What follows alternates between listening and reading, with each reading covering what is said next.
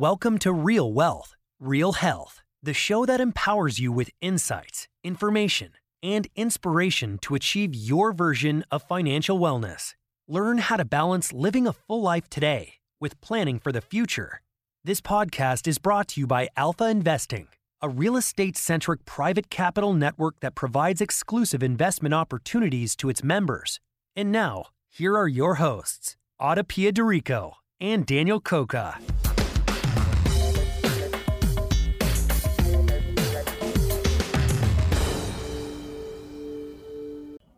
Hello, and welcome back to another episode of Real Wealth, Real Health. Today we are joined by Todd Friedenberg. Todd, as some of you may recall, joined us about a year ago, right as the pandemic hit the world and the real estate markets. With his extensive background in the commercial mortgage industry, Todd provides very important insights into what is going on in the debt markets and how that affects investing in real estate really quickly Todd's background. Todd is the president and principal of Q10 Vista Commercial Mortgage Group with over 30 years of commercial real estate experience in both debt and equity financing, brokerage, and valuation consulting.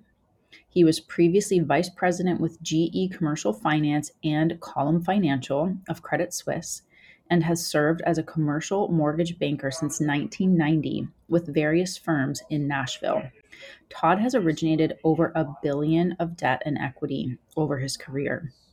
In our conversation today, we touch upon what did lenders do? Since last year, we talked about what are lenders going to do now that the pandemic has hit.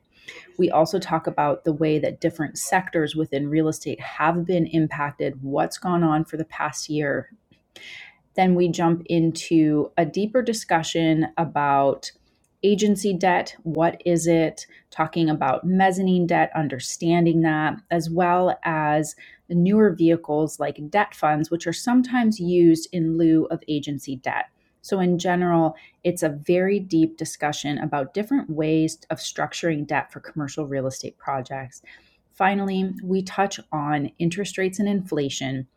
What is going on with those? What might happen economically, how they impact the commercial real estate industry and investing. This is an important conversation to be having at this time as we revisit what's gone on the past year and take a look at what might happen on a going forward basis. Todd, welcome back to the podcast. Thanks. Glad to be here. Yeah. So last year, when, you know, when we had our first episode with you, it was right after the pandemic had reached a bit of a peak. Everything was shut down. The property and real estate markets were certainly shut down. Everything was frozen. And we talked a lot with you, given your background, about what was the expectation of what lenders would do.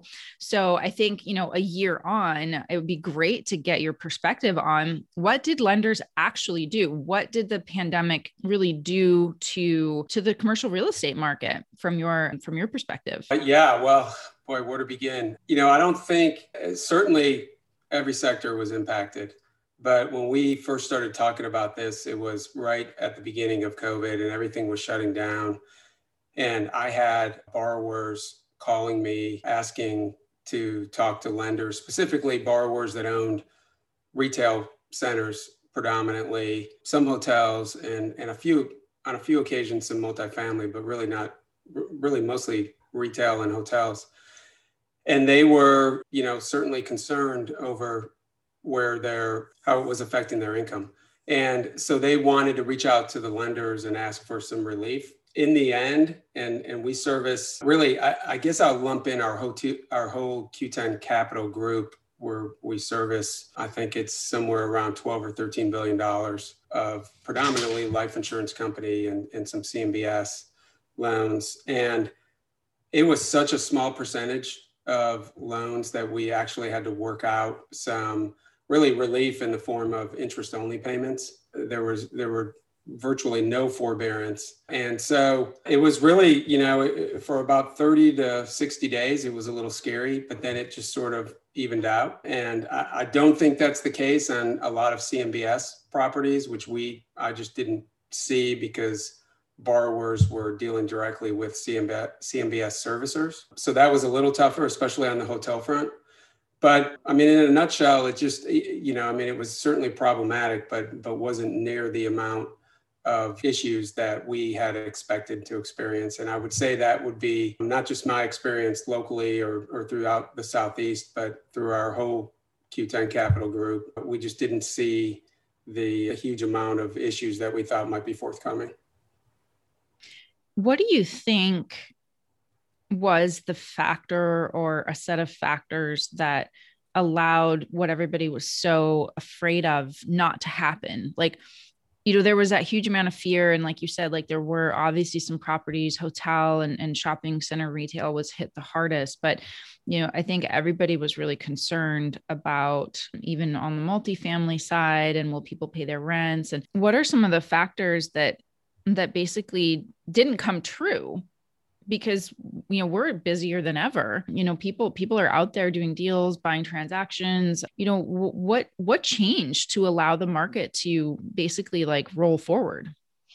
Well i'm not so sure it was a change. I think first and foremost the structure of most of these loans, uh, at least on the life company side and even on the, the agency Fannie and Freddie side, were since since the prior recession. You know, when we came out of 2009, 2008, 2009, underwriting was uh, much more stringent. I think loans were more conservative. So from the get go, you had uh, a much better base where you weren't over leveraged. And so that clearly helped to keep uh, debt service coverage ratios, although they did drop, but still above one, right? And in most cases, well above that.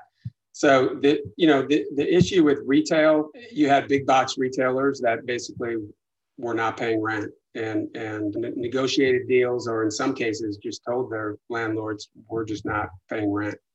And so it took a while to work through that, but but it was never significant enough, at least in the loans that I saw, because I'm sure there were plenty out there that maybe didn't make it because they had two or three big box retailers uh, that weren't paying rent, and and maybe there was a, a, shortage of cash flow in the partnership, and they couldn't keep it afloat. But for the most part, there was enough money there, and there was the leverage was low enough that they were able to make it through.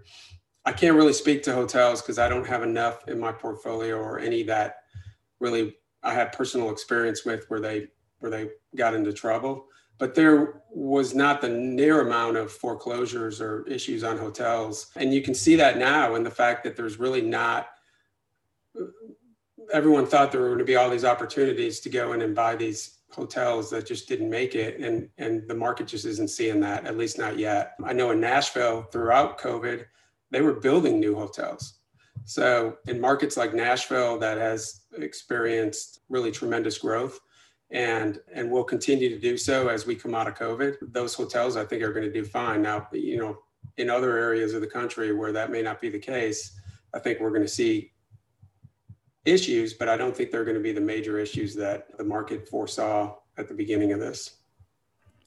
Yeah, I mean, I think what we saw happen at the beginning of COVID is kind of what happens anytime some you know externality like this comes into play right? And like even if you just think about how people fly around the country right? Like in, in march people were canceling flights they weren't getting on planes and then in april it was like one person a row and then it was no middle seat and like the last flight i, I was on was packed to the brim right? And you know i think that is the case the, the analogy at least for the asset classes that have fared well, you know, during the, the pandemic, you know, multifamily being one of them, right? Particularly, you know, class B workforce housing where, you know, collection rates have remained where they have been historically. But then if we transition to the other side, you know, the, the hospitality, the, the retail, even, even office, it, when you're in a lender's shoes, how are you now changing the way you look at, at underwriting a retail deal? Is it just about adding in you know more reserves? Are you hesitant to provide as much leverage? You know do you question the the kind of cash flow and revenue projections? Like what's the new state of play for those asset classes that were on the wrong side of covid?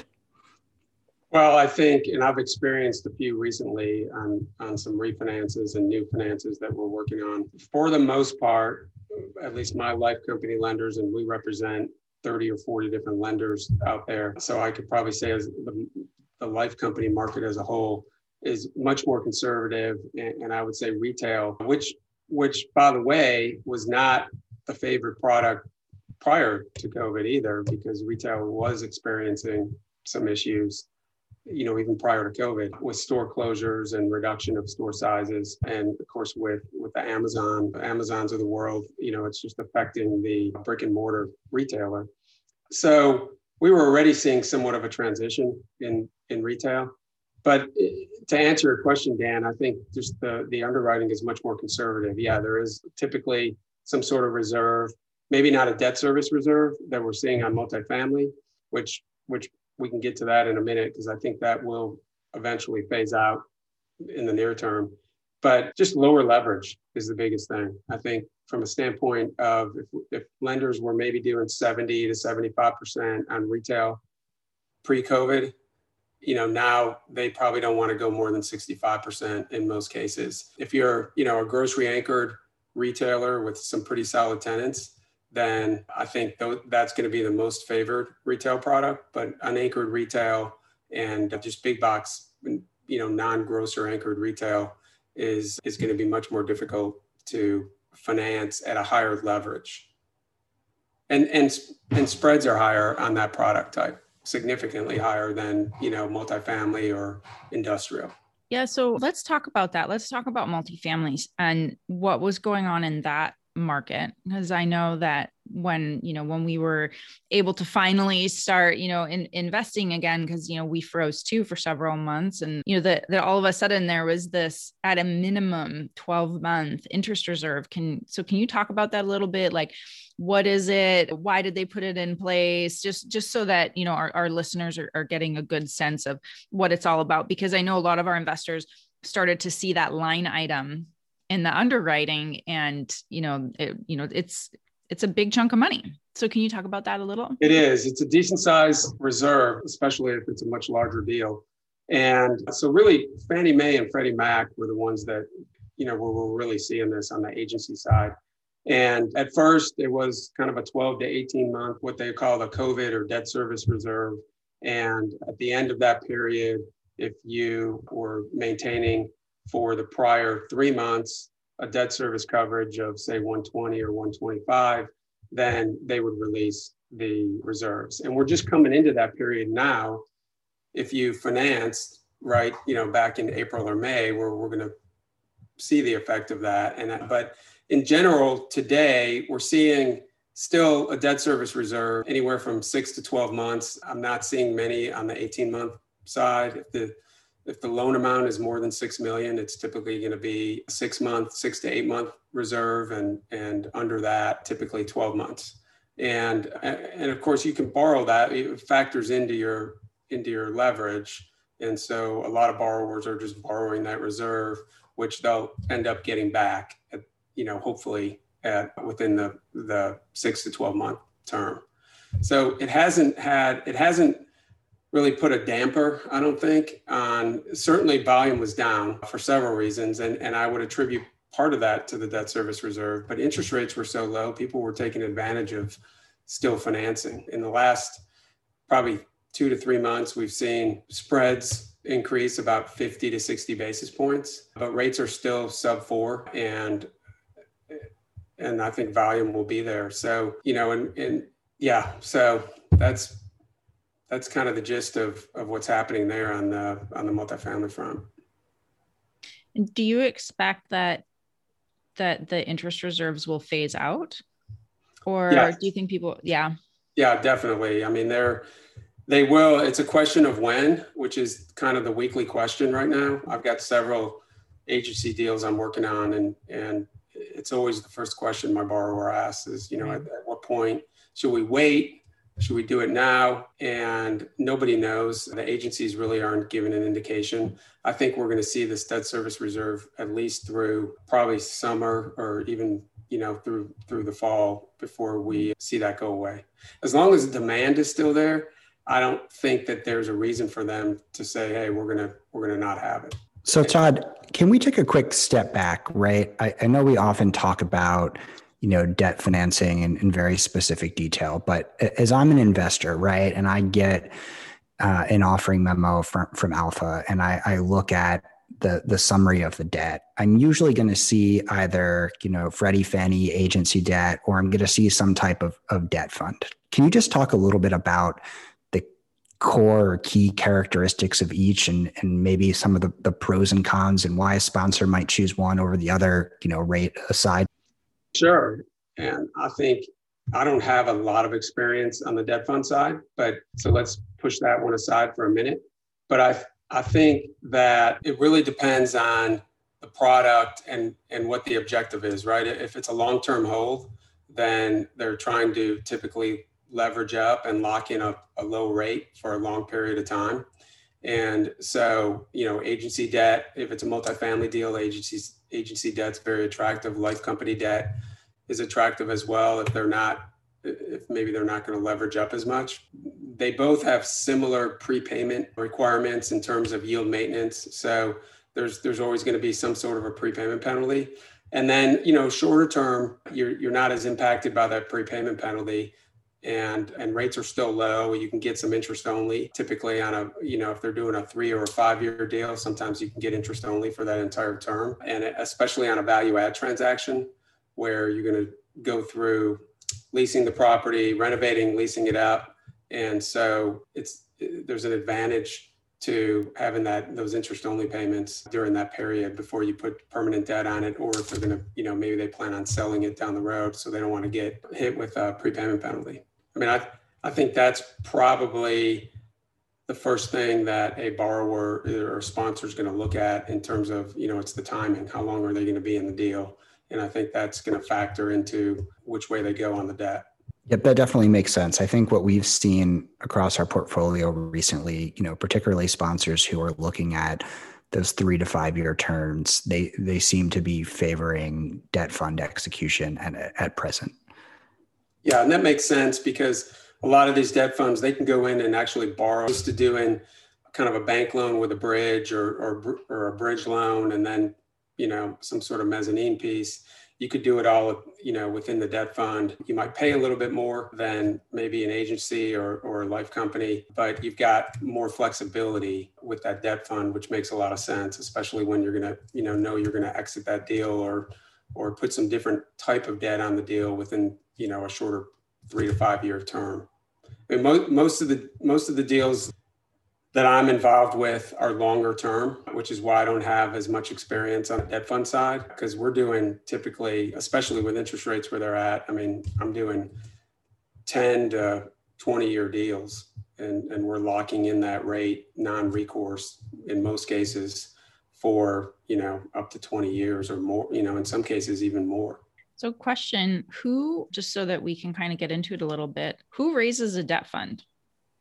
What where does that money come from?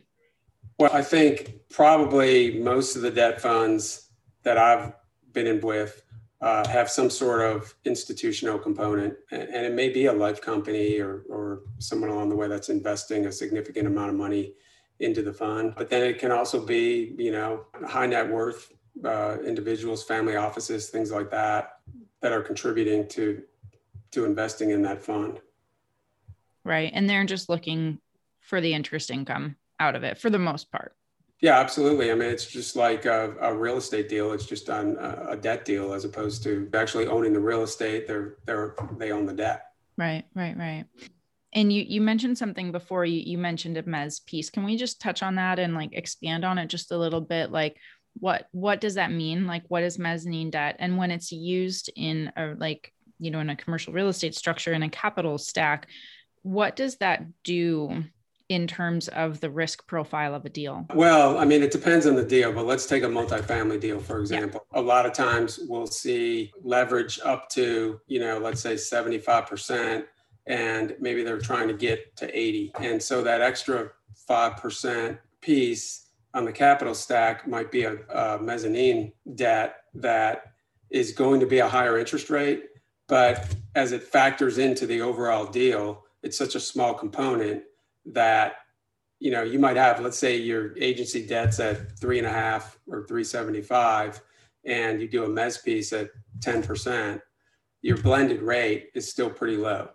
And so it i mean it does increase the risk right because you've got additional debt to service but but typically the mez piece is a much shorter term and it's going to get taken out along the way either through a refinance or a sale and the most most mez debt is you know two to three years and the and the the mez lender typically wants to get out as soon as possible so those deals are structured you know with fairly low risk, depending again, depending on the deal. But, but they're not the first loss piece. So, or they are the first loss piece. So they're, you know, they, they want to be sure that they're got plenty of coverage and it's not over leveraged in order to get paid back. Right. And tendentially, is it is it secured or unsecured? Well, they're in a they're typically in a in a second position behind the the primary lender. Right. So it is to a certain extent, but if if the deal if there's not if if something goes south on the deal and there's not enough to take out the uh, first lien, right. then uh, there may be nothing left on the on the back end. Right. Yeah, and I only bring it up because I've I've seen that a little bit and for any investor that's listening and that is seeing it, I think it's important to understand that that mezzanine is a debt position and it comes ahead of equity and and to like be careful of what your total leverage is on a deal because it might look like 65 on your on your first lien and then you have mez that'll take it to 80 85 and and it, it, I think it's just really important for people to understand the the purpose of it and how it can actually impact an equity investor and their risk in a deal? Well, I think in most cases too, you're the purpose of the mez debt is maybe you're doing a it's a value add transaction and you're going to go in and do some renovations and and increase rents, right? So as you're as you're renovating units and leasing those units up at a higher rent, you're able to your your leverage is actually coming down, right? So your your debt coverage is going is going up and so the risk, you know, as, as you work through the renovation and the lease up, your risk goes down.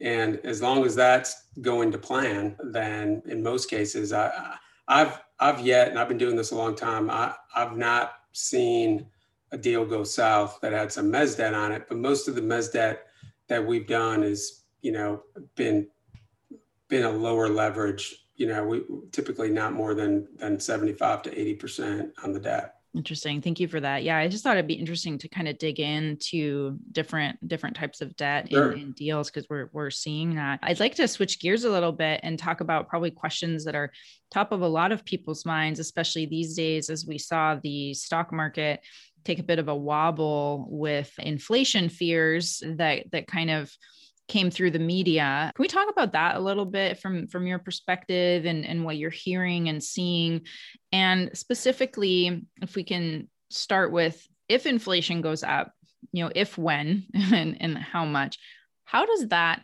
really affect real estate investors, real assets and specifically commercial? Yeah, well, I mean, and the, that is the real question you know, it's not if, it's when. Because I think with all the money, all the stimulus money coming in to the economy and interest rates have been just, you know, at rock bottom. I think ultimately we're gonna we're gonna see that inflation at some point. I, I don't think it's gonna be hyperinflation that maybe some people are projecting, but I am not an economist. I'm far from it. So, but yeah, I think in general, I think that the real estate market is going to fare well throughout what, what, we might consider an inflationary period in the, in the next you know few years. I, I really don't think we're going to see that until 2023 maybe and and I'm not sure what that's going to look like but I think you know the economy will continue to do well. Interest rates, uh, the Fed's going to try to keep interest rates under control, and and rents will probably continue. You know, we're going to see an increase in rents as the economy rolls on, especially coming out of COVID. So, I don't I don't think we're going to see a negative effect of inflation on on real estate going forward. And does it does it normally or or not? Like if inflation goes up asset values go up as well. So is there a correlation with interest rates just from a technical just, you know, knowledge-based perspective like if interest or I'm sorry, if inflation goes up, do real assets also rise in value normally? Is that uh, you know, it depends on on the type and amount of inflation, right? But I mm-hmm. think if if rents, you know, if inflation is causing rental rates to go up, you know, whether it's a multifamily deal or, or a retail deal or an industrial deal, whatever, whatever the case may be, then yeah, but you know, yes, that would be true. But but I think you'd also need cap rates to stay the same and and not see, or in some cases, we're even seeing some cap rate compression still. So I think if you look back, it's interesting. I, I looked at a chart recently that that went back 10 years and looked at the 10-year treasury yield over those over those 10 years and and interest rates in general. And the spread is is pretty much stayed the same. I mean we've seen little ups and downs.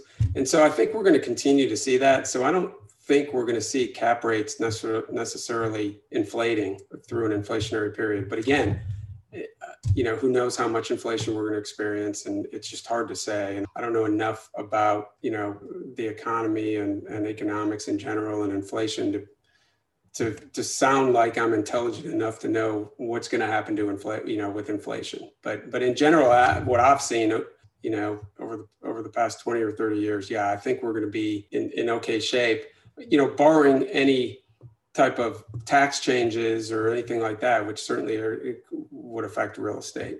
So, as someone who has been in the space for a long time, you know, historically, customarily, interest rates and cap rates have kind of moved together, right? And and there was a period, you know, in the last few years where we diverged from that for for a bit. But given where interest rates are, you know, today, you know, how do you and really the only direction that they can go, you know, being being up, do you expect to continue to see a, a divergence between cap rates and interest rates? You think they'll move together? Unpredictable? Like, what what's your perspective? Well, the easy answer would be it's unpredictable, since you threw the word out there, Dan. But yeah, I really think that we're going to see in the long run a similar spread. That's why you know if you go back ten years and look at it, it's it's been uh, a pretty similar spread between the two with some blips here and there right? And especially in the last couple years we've actually have seen some cap rate compression but i feel like that's going to be the, the case going forward at least for the next you know several years that we're going to we're going to see that same spread. And i think interest rates are going up. I don't think we're going to see huge you know increases in, in rates. I think, you know, over the last, since really the beginning of the year, we've seen a pretty significant increase in treasury yields, which the market's kind of built in what they think is going to happen with inflation. And, and we've actually seen it settle back in a little bit over the last couple of days. So a couple of people I've talked to recently, economists at some life companies that we work with are basically saying that, you know, hey, it's that inflation hedge is kind of built in right now to, to where we are in the 10 year treasury. And some are saying maybe by the end of the year, we're, we might see a 10 year treasury yield around, you know, 175 to two, or we're at 150 right now. So I think we're going to just kind of bounce along between there for the rest of this year. And, but going forward, it's just, it's so hard to say. I mean, there's, there's so much uh, this new stimulus package right now. And the big question is, you know, are people going to go out and, and spend that money and, and juice the economy? Or are people going to save for a rainy day in fear that COVID may not be over and, you know, they may have to face this again? So I, you know, I just don't know kind of where we're going to head from here. I, but I think we're going to we're going to find out fairly quickly once they get this stimulus money out, and then we see how fast it trickles into the economy. Yeah, I think that's like you're saying. Like those are the questions and the the on everyone's mind and you know as we you know even as we at, at alphas you know we're, we're we're looking at deals that our sponsors are bringing in there's a lot of activity and and people are like you know we're still betting on the multifamily market. And i often wonder because i i've seen a couple of, of articles about this and here let me let me just see really quickly. It was the cfpb talking about housing insecurity and so the Consumer Financial Protection Bureau and We're just saying that, you know, there's still uh, a lot of people that haven't paid their rent. So it was saying here roughly 28% of residents in manufactured homes, 18 percent in multifamily and 12 in single family homes as renters are behind on their housing payments as of December 2020. And we still haven't seen that fall out because we haven't they haven't yet needed to pay. So is any of that priced in to into the markets into the way that people are thinking about collections and and then also on a going forward basis especially you know when we're when we're doing any kind of a value add where the idea is to raise rents and you know bring in new people so what are your thoughts on that well, I think it's hopefully more of a short-term problem, but it but it's usually the first question that one of my lenders will ask is, you know, hey, let's look at what have the collections been through COVID and especially, you know, the last 30 to 60 days. And so so it's an issue and it's it's at the forefront of underwriting. And which which goes back to this this COVID reserve, right? Uh, which is the whole reason why they put that in place, specifically because they know that there are some tenants that can't pay the rent. I think that there's enough demand out there that I hate to say it, that uh, you know, if, if people can't pay their rent and they have to leave, that that space will get filled up fairly quickly still. So you know that will continue and, and i think we're going to maybe see a little bit of blip there in terms of some of the, you know, what happens with some of those tenants. But again, that's why that debt service reserve has been there. And, uh, and that, that's part of the reason why they're going to continue to keep that in place, specifically on the multifamily front. But I, you know, overall, and maybe this is a change of subject a little bit, but I think that when you look at commercial real estate, last year transactions were down significantly because of COVID. So I think I was reading something recently. I mean, it was like 30 or 40%, you know, pri- from the prior year in terms of actual transactions. And, uh, and the same on the lending front. I know that from a life company standpoint, the Mortgage Bankers Association, you know, did their, at their last survey, loan origination volume was down about 30% on the, this is on the commercial side, right? So, and when I talk to my lenders, they're, you know, they all were down from the prior year. So I think coming out of COVID, real estate is really well positioned right now to to have a pretty good comeback, and especially given the investment alternatives. So returns are are strong, and we we've not seen cap rates go up. And you know the big question is going to be as as interest rates do go up, you know what happens to the cap rate? You know, are we going to see that remain the same? And I think we've already addressed that. So you know I think there's a lot of good news on the horizon coming out of COVID right now for, for commercial real estate and, and specifically still for multifamily and in cities that are seeing a lot of growth and, and on the industrial side as well, which are, you know, multifamily and industrial are probably the two favored products right now. And with, with retail and hotels probably being toward the bottom but but I think there's still plenty of opportunities out there, and I think we're going to see a lot of a lot of transaction volume over uh, the next year or so. Yeah, no, that's those are great insights. Those are great insights because for people who are, you know, they're wanting to invest, they they know that you know they've they're educated, they understand that real estate's a good you know it's a good it's good to have as part of your portfolio and and yet you know we hear a lot in the media there's a lot of conflicting information there's stock markets there's crypto there's volatility there's like all there's all kinds of things so i really appreciate that that grounded perspective on you know on what's on what's going on. And and you know we're seeing it too with it with so much transaction volume. I mean we're seeing deals so many deals coming coming through and and we're really looking forward to bringing some of those out to you know to our investor network. So all in all it really sounds like you know for for people who really understand what they want in their portfolio that that it's still a good time to be investing in real estate and and you know like you said especially multifamily. And one last thing i wanted to touch on from a from a markets perspective because one of the biggest shifts has been the migration that was already happening before covid. It it just got exacerbated by COVID. And it seems to me that there are simply more opportunities in more markets where you could, you know, potentially even get more aggressive returns because those markets were previously unknown, untapped. So, you know, are you seeing with your lending business a lot more activity in even tertiary markets, let alone secondary. I mean, Nashville is top of the list these days. So what are you seeing from the the market's perspective? Well, we do we do a lot of business loan origination in Tennessee and throughout the southeast.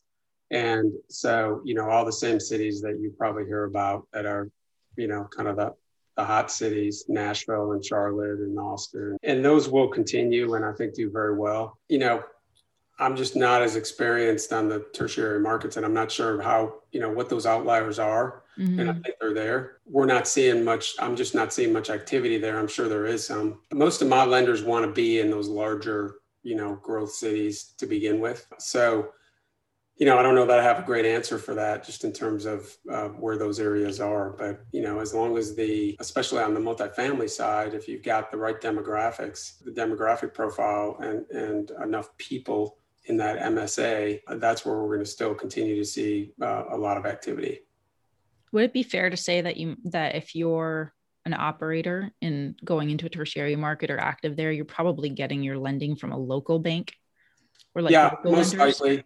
Yeah. yeah, most likely. And and banks, depending on what part of the country you're in, you know, banks have been pretty aggressive in terms of going.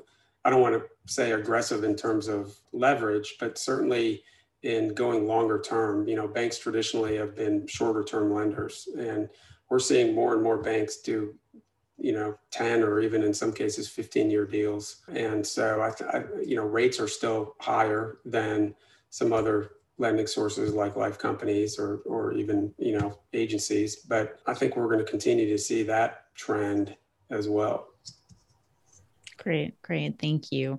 All right. And I know you answered this last year, but I'm going to ask you again. It's always a question we ask all our guests, which is, you know, what what does wealth mean to you? How do you define wealth in, in your life? Well, I mean, obviously family comes first, right? And so, and I, and this is going to sound, yeah. I mean, I, boy, you really threw that one on me. I have, I have to think about that for. Todd, you don't listen to our podcast. no, I, you know, I do. Of course, I do. But I, yeah, I think you know, family and and is probably number one for me. So, and you know, diversification, I think, as, as we talk about it from a monetary standpoint, certainly I think diversification. So I feel lucky that I've been able to invest in real estate deals throughout my career, you know, some with Alpha and, and several other groups that I that I work with. And, and have been fortunate to have that diversification along with you know the stock market and all the other you know alternatives but but i think that that's where real wealth is created is is through that diversification i think. And and i think real estate provides a great opportunity for that.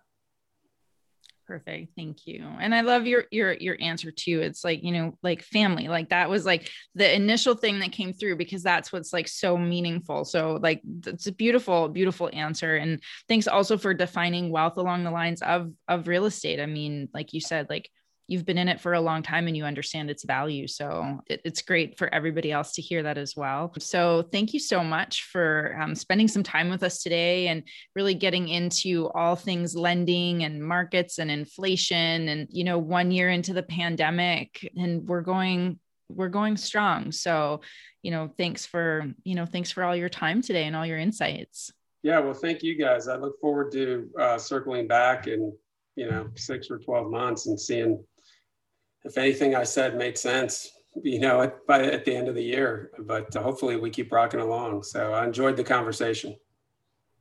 Awesome. Thanks, Todd. Thanks for tuning in to Real Wealth, Real Health. We hope that you've enjoyed today's episode and found it both informative and insightful. We welcome all your questions and your feedback about today's episode, and especially we welcome your questions about specific topics that you would like us to cover. So shoot us an email at podcast at alphai.com. And if you have a moment, we really appreciate ratings and reviews as it helps us grow our online community and our interactions with you. And we'll also be linking to a number of relevant articles on topics that we might have touched on during our conversations. Some of them are broad, some of them are technical, but we're always aiming to provide information that helps you better understand the mechanics of building this healthy financial foundation, especially if you're looking to do this with real estate.